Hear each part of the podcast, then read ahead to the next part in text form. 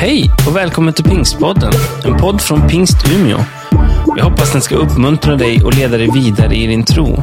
För att få mer information om Pingst Umeå och allt som händer i kyrkan, gå in på umia.pingst.se eller följ oss på Instagram och Facebook, at pingstumia.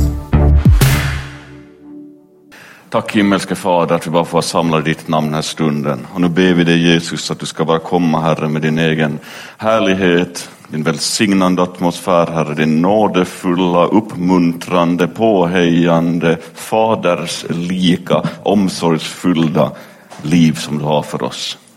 Jag ber dig Jesus att du ska göra någonting i din älskade stad Umeå. Och jag ber Gud att din heliga ande ska bara få komma ner, röja bort lite slaggprodukter, Herre, skaka om oss, gör oss, Herre, för oss in i processer där resultatet är att vi blir mer lik dig. Tack himmelske Fader att du är mitt ibland oss och hjälp mig, Herre, att kunna frimodigt tala ut det ord som du har lagt på mitt hjärta. Låt Herre mig bli mindre och att du blir förhärligad. Herre, vi ber i ditt namn. Amen. Tack så jättemycket att jag fått vara här. Man vet ju inte om det är enda och sista gången man besöker en församling där man är, man är lite skakig ibland. Min fru brukar säga, var nu snäll med dem.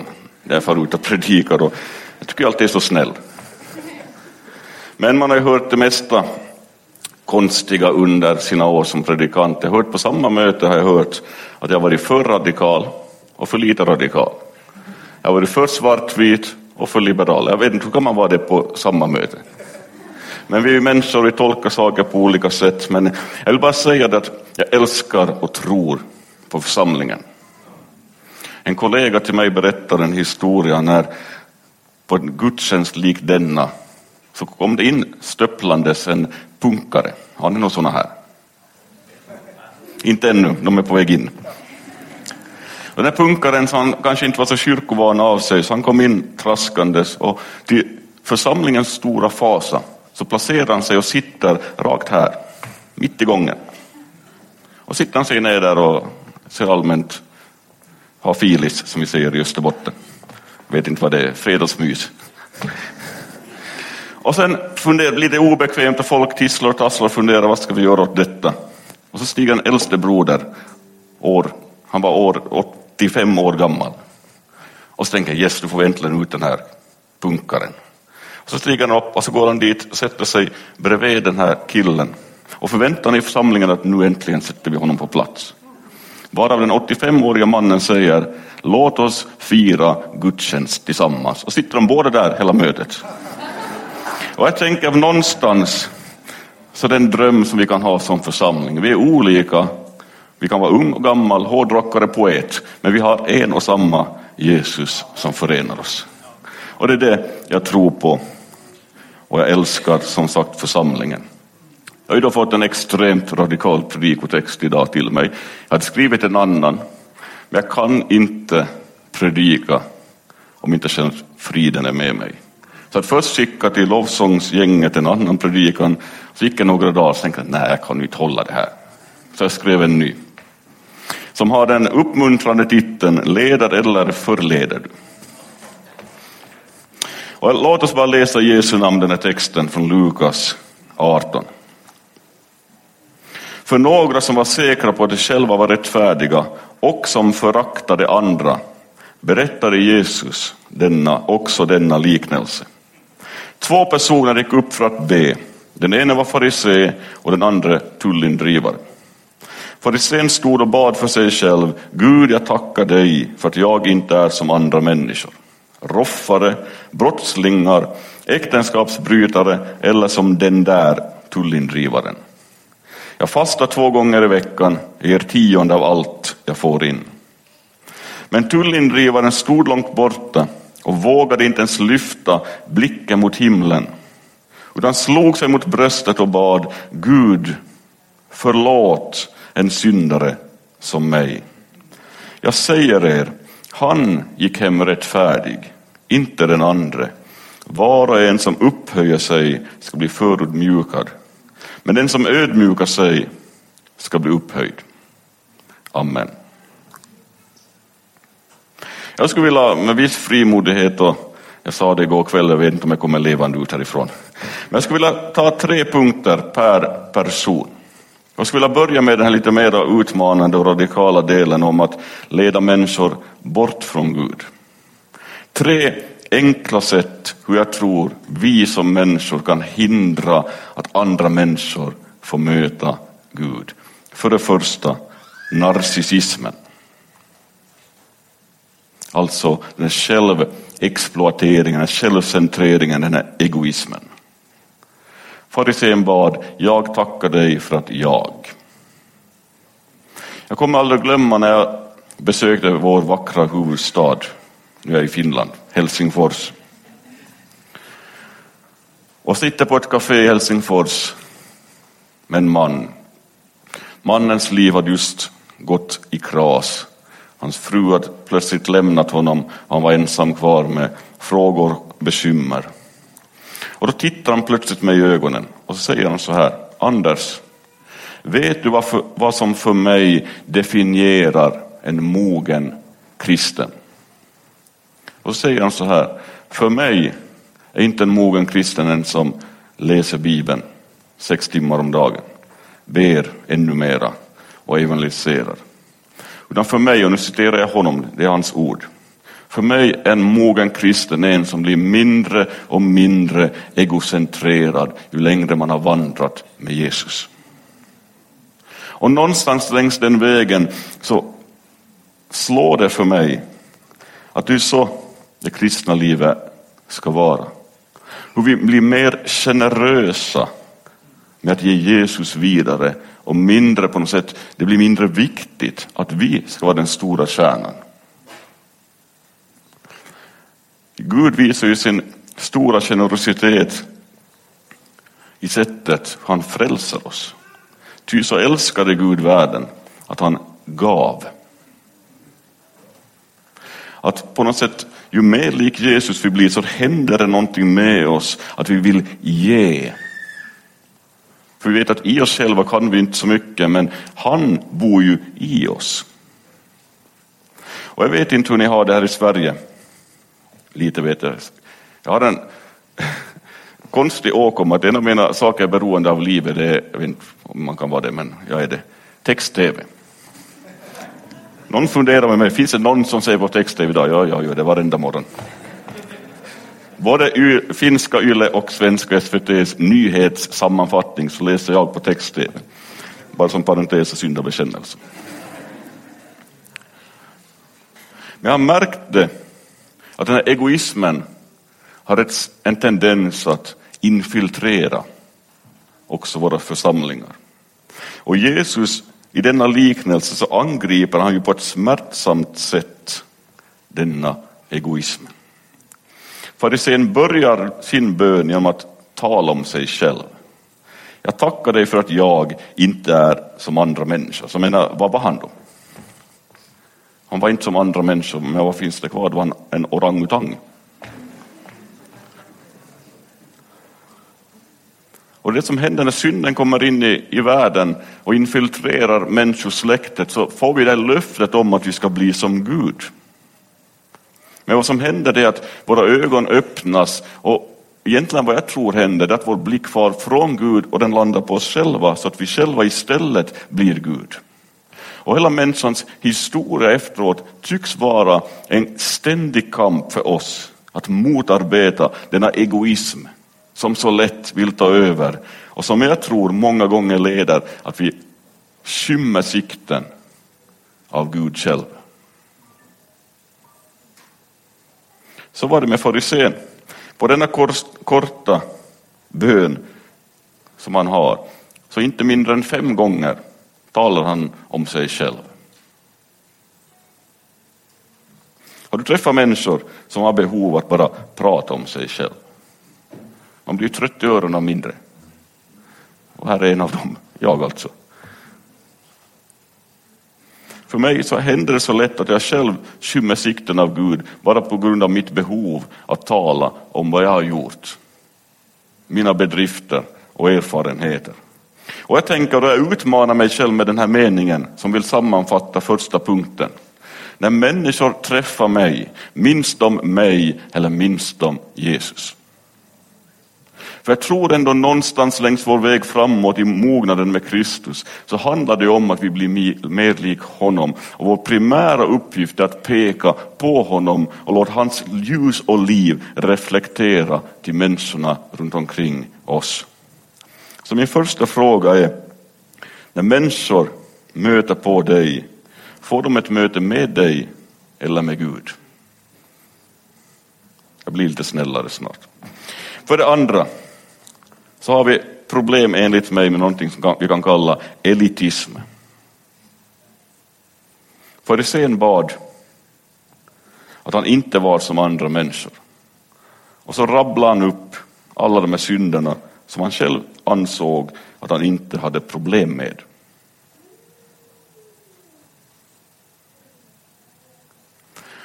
Nu ska vi komma ihåg när texten den talar om att farisén, han stod inte med en megafon och ropade in i den andra människans öra. Det står att han stod och bad för sig själv. Så hans problem var inte vad han sa det primärt till den andra människan. Hans problem var hur var det ställt med hans hjärta. Hade hans hjärta blivit så hårt och kallt att hans böner mer handlade om att upphöja sig själv snarare än att upphöja eller föra ska vi säga, människor närmare Jesus. Hans syn var att han talade ner på folk istället för att gå ner till dem. Jag tror att församlingen och kyrkans stora uppgift är inte att vi ska tala ner, vi ska gå ner. Vi ska möta dem där de är. Jag hade en vän till mig, en knarklangare, som blev frälst. Han har 250 pers under sig i nätverket. Han blev frälst med buller och bång för ett antal år sedan. Jag sa det på Unga vuxna-kvällen att han ringde mig för några veckor sedan, för han bor nu på en annan ort, och sa att nu har han fört fyra människor till tro, nu ska jag vilja döpa dem. Eller de behöver bli döpta, sa han. Problemet var att det fanns ingen dopgrav och det fanns inget ens något badkar där. Han frågade om, kan jag döpa dem i duschen? Och jag sa, vi kanske ska göra det på annat sätt. Men jag sa det, han var med om en sak som för mig är väldigt teologiskt intressant. Några månader efter han blev frälst får han en syn. Och i synen så blev han misshandlad av fienden själv. Det var full fart, han blev hårt slagen och påpucklad. Och mitt under den här processen, synen, så dyker Jesus upp. Och i samma ögonblick som Jesus dök upp så förintas den här andra figuren, alltså på ett huj. Och så får min vän Filip, som han heter, syn på Jesus. Och han blev helt chockad, min vän, när han ser Jesus. För Jesus han har läderjacka och hästsvans. Och, och jag har ju inte lärt honom att Jesus såg ut på det sättet. Så han frågar Jesus i all ren chock att ser du ut så där? Varav Jesus enligt min vän säger så här. Jag möter alltid människorna på det sättet som de är. Och jag tänker någonstans i det där samhälle vi lever i, där vi alltid bara jämför oss med varandra och tittar ner och baktalar. Så behöver vi mera börja möta människorna var de är och inte vad vi tror att vi är. Ursäkta ni som är på läktaren, jag springer ner allt för många gånger, märker jag, skymmer sikten för Gud och gänget. Philip Jensen, en av mina favoritförfattare, han skriver i sin enastående bok om nåden, så berättar han om en kvinna som har råkat väldigt illa ut. Och han frågar den här kvinnan, har du gått till en kyrka för att få hjälp? Varav kvinnan svarar, varför skulle jag besöka kyrkan? De får, får ju bara mig att må ännu sämre. Och jag vet att det är extremt och lite grann överdrivet. Jag har själv skrivit en bok som har titeln En kyrka utan nåd. Jag vet inte om jag får komma hem till Finland och mera heller, men någon gång i år har jag hoppas att den ska komma ut. Men jag har mött så många människor som har lämnat, inte Gud, men de har lämnat församlingen. För de har upplevt i församlingen inte nåd, kärlek, utan de har upplevt dömande ord, baktaleri och att folk dömer dem, tittar ner på dem.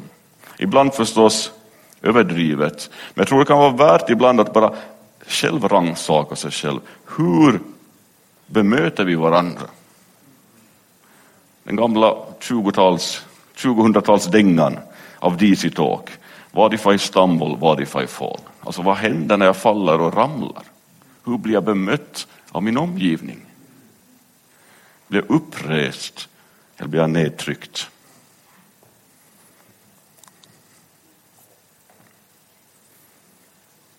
För vi har så lätt att tala illa om andra, döma andra och allmänhet anse att vi är åtminstone bättre än vissa typer av människor. Men inför Gud så är vi alla lika. Det står att vi alla syndat och gått miste om rättfärdigheten från honom. Men ändå står vi där på samma linje, frälsta med samma nåd av samma Jesus. Och då tänker jag att vem har jag rätt någonsin att se ner och döma någon? Jag utmanar min församling i år. En svår utmaning känner jag. Men jag har sagt att låt 2019 vara det året då vi inte talar illa om en enda människa. Och jag jobbar i business så jag vet att ibland blir man frestad av det. Man blir lurad, anklagad och som pastor är det ännu värre. Det skrivs på alla medier och insändare och grejer om en ibland. Man får ju bara gå på sina knän och be Jesus hjälp mig, för rent naturligt så går det inte. Men med Jesus kan det gå. Jag minns en man som ringde mig. Han, han hörde av sig, han var så extremt arg.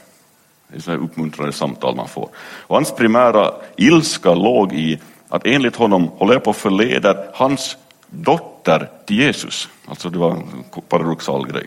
Och att enligt honom då så sa han så här att, att jag använder bulvaner. För att hans, det var hans stora skräck, att hans dotter ska bli kristen. Och jag tänkte för mig själv, att jag behöver inte använda några bulvaner för sånt ändamål. Jag, kan nog, jag, behöver, jag gör det gärna rakt på sak. Men jag hade inte gjort något sånt. Och det kom den ena anklagelsen efter den andra, det var ganska jobbig stämning. Och när vår diskussion var över kände jag bara Jesus. Det är utmanande. Man får ju de här samtalen nu som då. Men då tänkte jag att vad är den bibliska modellen? Be för dem som förföljer dig. Det var en ganska mild form av förföljelse. Men jag kände ändå att det var en ganska jobbig situation. Så jag gick ner till kyrkans bönerum. Och så bad jag till Jesus ungefär en halvtimme för den här mannen. Jag välsignade honom. Och så blev det kväll. Så hörde han av sig igen. Då säger han, ja du Anders, jag var på lite dåligt humör i morse. Jag menade nog inget illa. Nej, här tänkte jag. Det, den känslan fick jag inte av vårt samtal. Och säger han, jag önskar dig allt gott i framtiden. Att allt det positiva ska drabba dig. Och då tänker jag att det är ett resultat många gånger när vi står inför en situation som inte vi själva klarar av. Men vi vänder oss till han vars, som ska ha striden för oss. Så när du är frestad att tala illa om din granne eller arbetskamrat eller svärmor, ner på dina knän och be Jesus, ge mig kärlek och välsignelse. Så att jag kan övervinna det onda med det goda.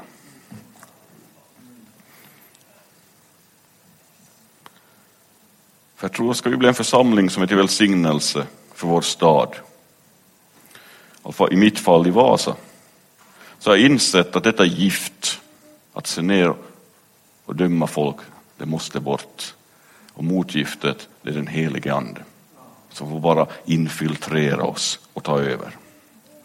För det tredje, legalism. Ett fint ord det.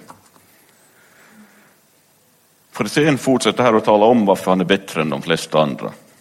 Så rabblar han upp två ganska extrema sysslor han höll på med. För det första fastade han två dagar i veckan. Det var alltså ganska ordentligt. Enligt lagen så skulle man, fanns det en ordning att du behövde egentligen bara fasta en gång per år och det var den stora försoningsdagen. Dagen, men han fastade två dagar i veckan. Och så gav han tionde av allt. Och de gav till och med av örter tionde. Jag menar, vem gör det? Gör ni det? era krukväxter där hemma. Min fru har ett liten odling där hemma hos oss på bakgården. Jag måste erkänna att vi gav inte tionde av krusbären denna sommar. Men det gjorde de på den tiden. Och observera nu att den här bönen den handlar inte om någon syndabekännelse eller på det sättet att Jesus frälst honom eller räddat honom, eller Gud då, före Jesu tid det där. Utan det handlar ju bara om att lyfta upp han och själv rättfärdiga sig själv tack vare vad han har gjort. Och jag tänker på detta då, hans Jesus kanske mest radikala tal i hela Bibeln, det är ju Matteus 23. Där man blir lite, man får på med säkerhetsbälte och munkavel när man läser det, för man blir lite nervös. Och på ett ställe så säger Jesus ganska hårt mot fariseerna att man reser land och rike för att omvända någon till proselyt. Alltså en som inte tillhörde judarna men man tar med dem och så ska de mitt i allt börja följa hela lagen. Och Jesus säger att livet blir värre för den människan. Och då tänker jag att människor som vi har att göra med som ska komma till Jesus, vi ska ju inte göra livet värre för dem. Det borde bli bättre. Tänker jag. Att Jesus hjälper oss, och jag tänker på apostlamötet, Apostlagärningarna 15. Jag har blivit lite för mycket underutgjutelse, tänk att det kunde vara sådana möten. Hedningarna blev uppfyllda, de, de ville inte omskära sig, det var full kris alltså. Och så samlas de och funderar en god stund och stiger Jakob upp och säger någonting av det mest vackra som jag tycker finns i hela Nya Testamentet. Han säger så här, vi ska inte göra det svårt för de hedningar som vänder sig till Gud. Vi ska inte göra det svårt för människor som vill möta honom. Och så från då en samling på ett par tusen lagar och ordningar, de hade ökade, utökade själva lite där med ålderns rätt på den tiden, så drar de ner det till fyra stycken. Det ska ni göra. Håll er bort från otukt, blod, avgudaoffer och, och sånt. Det räcker för er. För vi ska inte som församling göra det svårt för människor som vill komma till Gud. I min stad finns det många människor som vill komma till Gud, är min erfarenhet. Jag tror det också er stad är på det sättet. Låt oss peka på korset, på Jesus, han försonade nåd som verkar genom oss till frälsning för alla människor. Och jag skriver så här radikalt, och eh, jag sa den här meningen en gång i Vasa, eh, jag har inte läst tidningarna efteråt. Jag skriver så här, vi är så, vi är så många gånger så rädda för synden att vi hellre skriver insändare än ger mat till den fattige. Det är ett problem jag har i Österbotten. Att folk är så måna om att vi måste se till att alla följer lagen. Alla ska hålla sig till Jesu skrift också de som inte tror. Att man använder timmar och tid till att skriva spaltmetrar samtidigt man har en granne som lider nöd. Men kärleken har inte blivit så stor att man ser grannen. Istället håller man sig till sådana här, som jag kallar det i Vasa, tramssysslor. Och säkert finns minsen har väl sin plats någonstans. Men jag tycker vi kan åtminstone göra både och. 10 procent av Vasas befolkning är vad man kallar inom fattigdomsområdet.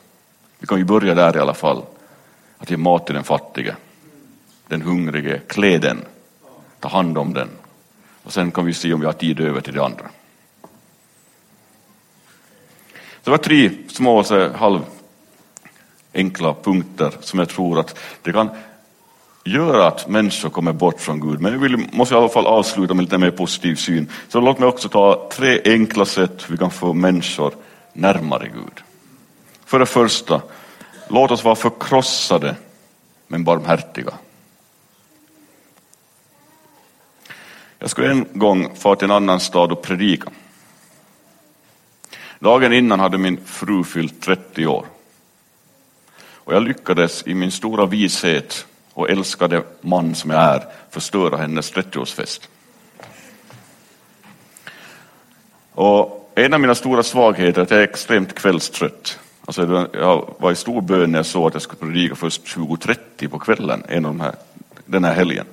Det är 21.30 i Finland och där någonstans efter 21 så går mitt humör från helig till kötslig. Och det var så när min fru firade 30 år, hon bjöd in alla sina vänner. Det var en samling med många icke-troende och många troende vänner. En fin salig röra där. Och klockan gick över det 22 snåret. Och det slog ju bakut för mig. Jag ville ju slänga ut både gäster och fru.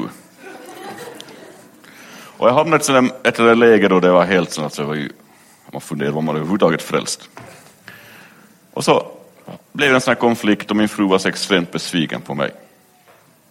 Dagen efter var vi ännu i, i besvikelsemod och min fru var så ledsen. Och jag var ju bara arg, jag tyckte det var hennes fel av någon konstig anledning. Det är som man är ofullkomlig. Och så ska jag åka iväg och predika. Du ska vara extremt religiös, kompetent om du ska kunna predika när du har stridit med din fru. Jag har inte lärt mig det ännu. Så vi kör iväg och jag tänker om det överhuvudtaget ska kunna gå så behöver jag ha med mig någon på den här resan. Så jag plockar upp Benjamin Sträng som är vår ungdomsledare. Och så berättade jag om den här, hur ledsen jag egentligen var. Men jag också var besviken på mig själv. Men jag hade ännu inte kommit dit där jag kunde förlåta mig själv och be om förlåtelse av min fru. Men jag minns att nu kört ungefär en halvtimme så kommer mitt allt den här sorgen över mig. Det ögonen öppnas. Ni vet Paulus beskriver att, att så fort någon omvänder sig fast slöjan av. Slöjan var på, jag såg bara mig själv och min egen stolthet. Men slöjan togs från mig och jag insåg hur jag betett mig illa mot min fru. Jag tar upp telefonen, ringer henne och ber om förlåtelse från hela mitt hjärta. Och i den stunden har jag, tror inte många gånger i mitt liv känt mig så svag, tom, som just den stunden. Men då minns jag, då säger jag till Benjamin så här, nu kommer vi att ha ett fantastiskt möte, för nu är jag borta och nu är det bara upp till honom. Nu var jag förkrossad fullständigt. Och när jag väl stiger upp och predikar i den staden så upplever jag hur anden är med mig. Det kommer den ena profetian, den ena bilden och man det var ett väldigt intressant möte. Men det började med att jag är förkrossad inför honom. Jag har fått bryta ner min stolthet och förlita mig på honom.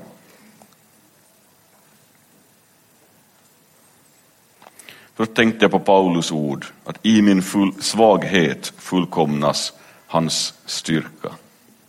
Vi ser den här liknelsen, står det att tullindrivaren slår sig mot bröstet. Och det var ett judiskt sätt att bara bevisa en sån här stor sorg och förkrosselse. Bibeln säger att en sorg efter Guds vilja den leder till en ånger som man inte ångrar och leder till frälsning. Och jag tänker ibland att Jesus, låt oss som församlingar få mera sorger efter hans hjärta. En sorg som leder till att han får ett större utrymme i oss och vi själva får förminskas.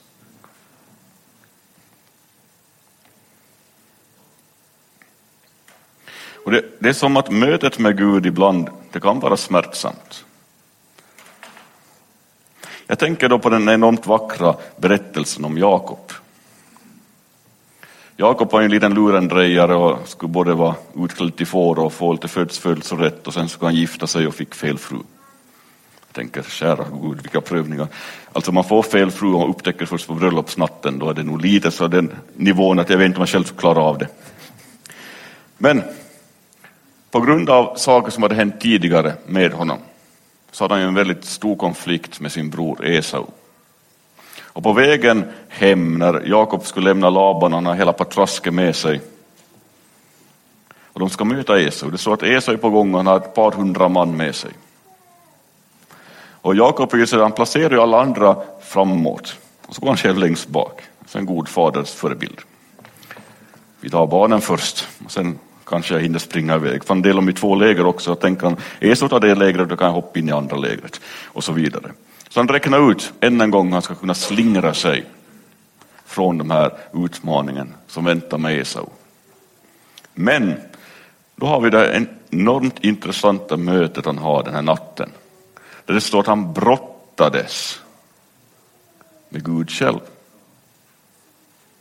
Och han var igång där och brottades hela natten.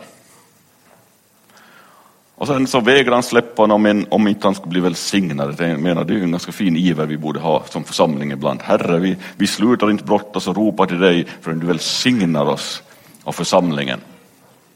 Och då står det en intressant sak. Att han får ett nytt namn. Han får ju Israel. Och sen så står det att han blir, får ett slag på höften. Man funderar, vad i all sin dag är det där för något? För det står att han är ju halt resten av livet. Men då tänker jag att mötet med Gud ibland, må det i så fall göra oss halt, halta om det leder till välsignelse för vår omgivning.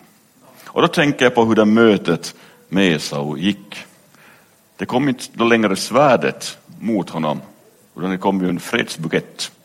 Det står att han omfamnade Jakob och kysste honom. Och jag tror att Jakob var lite fundersam, vad hände det? Och Jesus förklarar att när jag ser ditt ansikte är det som jag ser en Herrens ängel.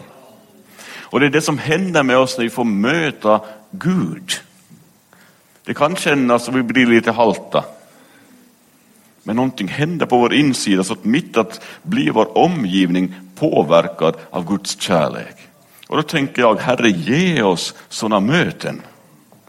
Så att vi förvandlas inifrån ut. Och det som jag tycker är så fantastiskt, att man läser texten ser man hur Josef observerar sin pappa. Han ser det där. Och vi som har läst Bibeln, så de sista kapitlen, så handlar det om Josef. Utom ett. Hur, ser vi hur hans, Josefs liv, kanske en av de mest rättfärdiga liven vi har i hela Bibeln. Och då tänker jag så här, nu ska jag säga någonting viktigt. Jag brukar få sådana stunder i min predikan. Vi ska inte förminska betydelsen av att låta våra barn se vad Gud gör i våra liv. Att när våra barn, om ni har barn, tror jag det är någonting av det starkaste en barn kan få uppleva när Gud får röra mig. Jag kanske blir lite halt, det ser lite halt ut på utsidan, men det händer någonting på insidan som gör att barnens liv förvandlas. Så en av de bästa saker som vi kan göra i våra familjer är att vi möter honom. Om vi blir lite halta, vad gör det? Vem tänker på det när du, när du hör Jakob idag och Israel? Inte tänker man på det halta Jakob. Utan vi tänker på Israel som nation, vi tänker på allt det som Gud har gjort genom det landet. Ett möte med Gud kan leda till så mycket välsignelse för din omgivning. För det andra, vi är syndiga men förlåtna. Det finns någonting gudomligt över förlåtelsen. Det är som man bryter ut sig ur världens lagar och reglementen när man går förlåtelsens väg. Jag var mobbad i ett antal år. Efter att jag blivit kristen hade varit det, om jag minns rätt, cirka ett och ett halvt år. Så ska jag gå och handla i en av våra affärer där i centrum. Och jag har min, jag var ju student då, så jag har lite potatis och brunsås. Det är ungefär det man hade råd med på den tiden. Och sen ska jag gå till, jag väljer en kassa som jag går till. Och vem är i kassan om inte gängledaren som hade gjort att mitt liv rent ut sagt var ett helvete för en tre, fyra års tid och som nästan ledde till att jag tog livet av mig. Står där framför mig. Och jag vet inte riktigt hur jag ska reagera så vidare, bara hälsar artigt och så betalar jag min potatis och far iväg. Sen strax innan jag ska gå ut genom affären, cirka tio meter före de här dörrarna som far upp och ner. Så, här, så hör jag mitt allt den här jobbiga rösten igen. Som säger till mig rakt på sak. Anders, har du förlåtit dessa människor? Och jag stannar upp Och så börjar jag fundera. Och så slår det mig, ja men jag har inte gjort det. Och jag är inte så frimodig på den tiden, men ibland då vet ju Gud var begränsningar så jag går inte till kassan och gör det för jag var inte kapabel till det. Men vad jag gör är att jag går hem till min studentlya, jag böjer knä i mitt lilla 18 kvadrats rum. Och så ber jag Jesus, hjälp mig att förlåta. Och så märker jag plötsligt hur någonting som har varit is och kallt och hårt börjar tinas upp och bytas ut till en kärlek och förlåtelse. Och för min del så blev den här cirkeln fullbordad när ett antal år senare genom en del av det här hjälparbetet vi gör genom församlingen får vara med och välsigna en av dessa mobbare. Förlåtelsen är en kraft som vi inte ska förminska. Det kanske är några av de mäktigaste mirakler jag fått se i människors liv, det är när de förlåter. Hade en vän till mig, eller har en vän till mig, som hade två föräldrar som var alkoholister. Lämnade henne när hon var bara några år gammal, placerades på det ena hemmet efter det andra och levde ett väldigt destruktivt och jobbigt liv. Vi fick kontakt när hon var i tonåren någon gång, äldre tonåren. Och det var så mycket hat och ilska. Och hon ville på ett sätt möta Gud men det var som en stor propp, en vägg, en barriär i vägen. Och då frågar Gud efter en längre tid, Herre hur ska vi lösa det här? Och Gud kommer in och talar och säger att hon måste förlåta sin pappa.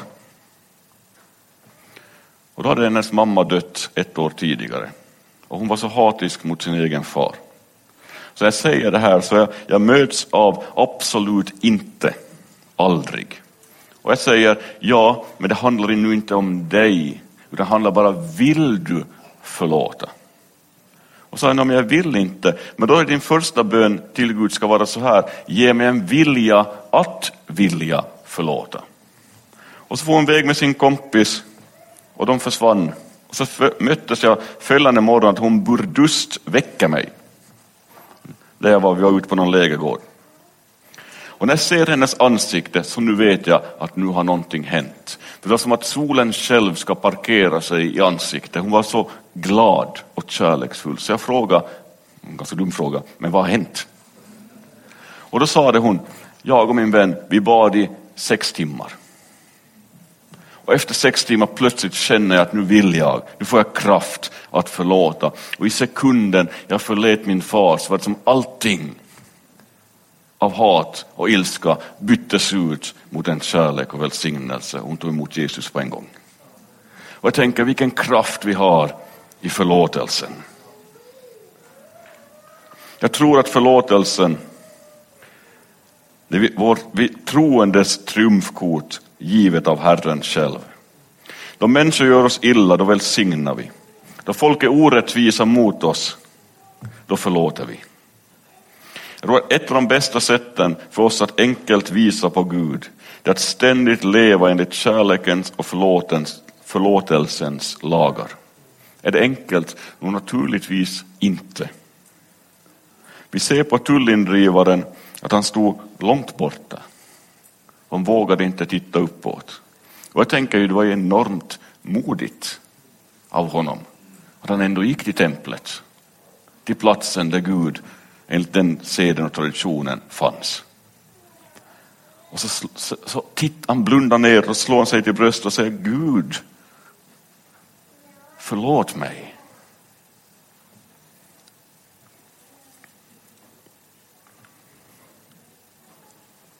Och jag tror att vad denna syndare gjorde, det behöver vi också göra ibland, det vi bara går emot våra känslor. För syndaren skämdes ju, tullindrivare var inte bästa jobbet du kunde ha på den tiden. Du var ju maskopi med romarna och ofta stoppade du pengar i egen ficka och så vidare. och så vidare. Att judarna hatar ju den här gruppen med människor. Så att för den här människan att komma till templet, det tycker jag är extremt modigt. Och därför tror jag det är viktigt när de här människorna kommer till oss, till våra församlingar, då ska vi visa dem samma förlåtelse som vi själva har fått från honom.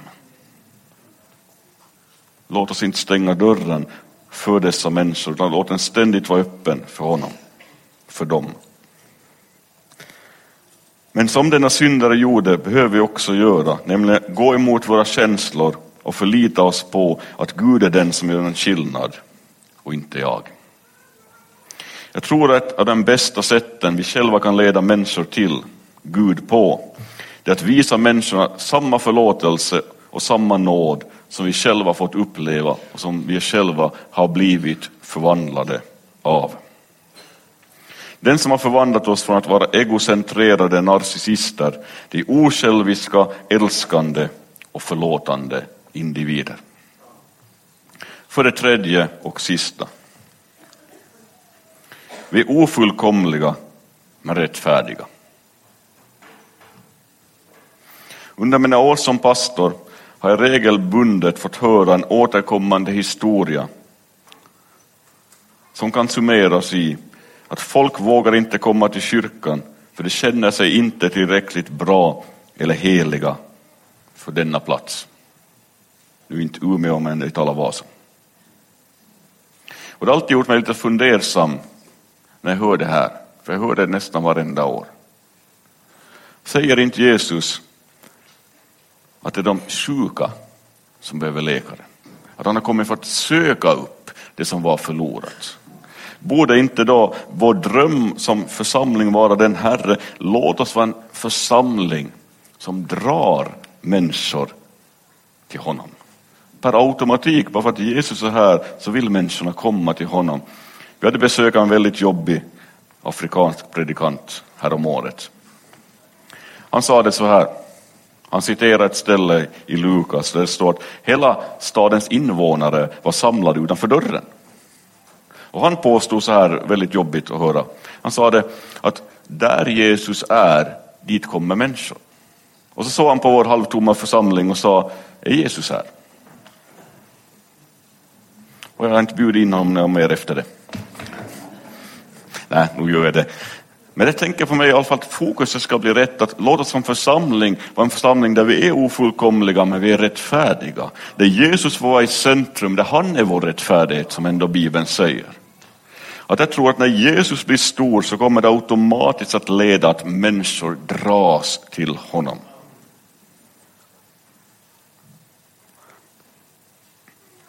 Jag har märkt att ett av de starkaste sätt att få människor närmare Gud har varit genom bekännelsen och bikten.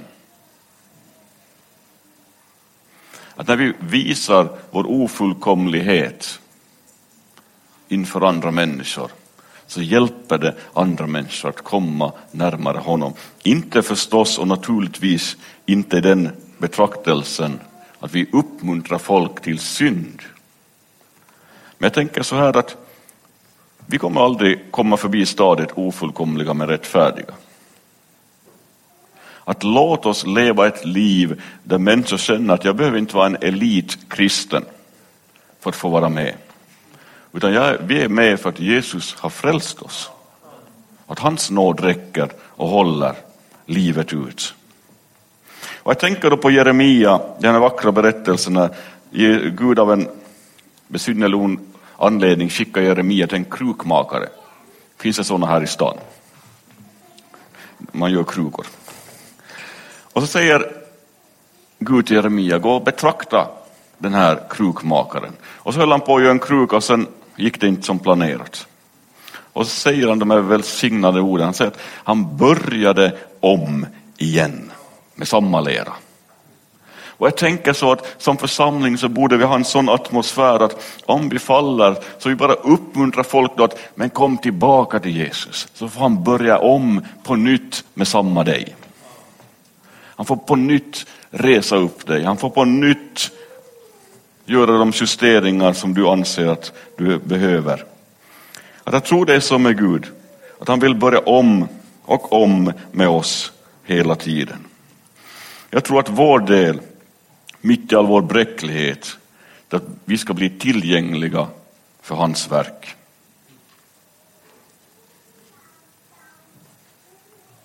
Att vi får gå med honom. Jag tror att jag vill bara avsluta med det här. Att vår bild av Gud bör mera vara en medvandrare än en diktator. Att den som har sagt i sitt ord att han är med oss alla dagar in till tidens ände. Vi har en som tror på oss, vi har en som hejar på oss, vi har en som älskar oss. Låt oss bli en församling där vi kan vara förkrossade, till och med ibland syndiga, ofullkomliga, men samtidigt är vi barmhärtiga, vi är förlåtna och vi är rättfärdiga. Inte på grund av vad vi är, men på grund av vad han är. Ska vi be tillsammans? Himmelske Fader, Herre, vi kommer inför dig Jesus, smärtsamt medvetna om vår otillräcklighet och vår ofullkomlighet. Nu ber jag Jesus för de vänner här mitt ibland oss som kanske känner sig träffade på ett sätt eller det andra. Att man känner sig smutsig, man känner sig otillräcklig och man kanske tycker man har gjort bort sig. Man kanske ser ner på folk, man kanske jämför sig, det råder avundsjuka och så vidare. Nu ber vi Jesus att du ska komma och bara möta oss med samma kärlek, Herre. Med samma nåd som finns tillgänglig för oss allihopa. Jag ber Jesus för dem som ska behöva få möta dig på nytt, Herre, med en ny fräsch olja direkt från himlen.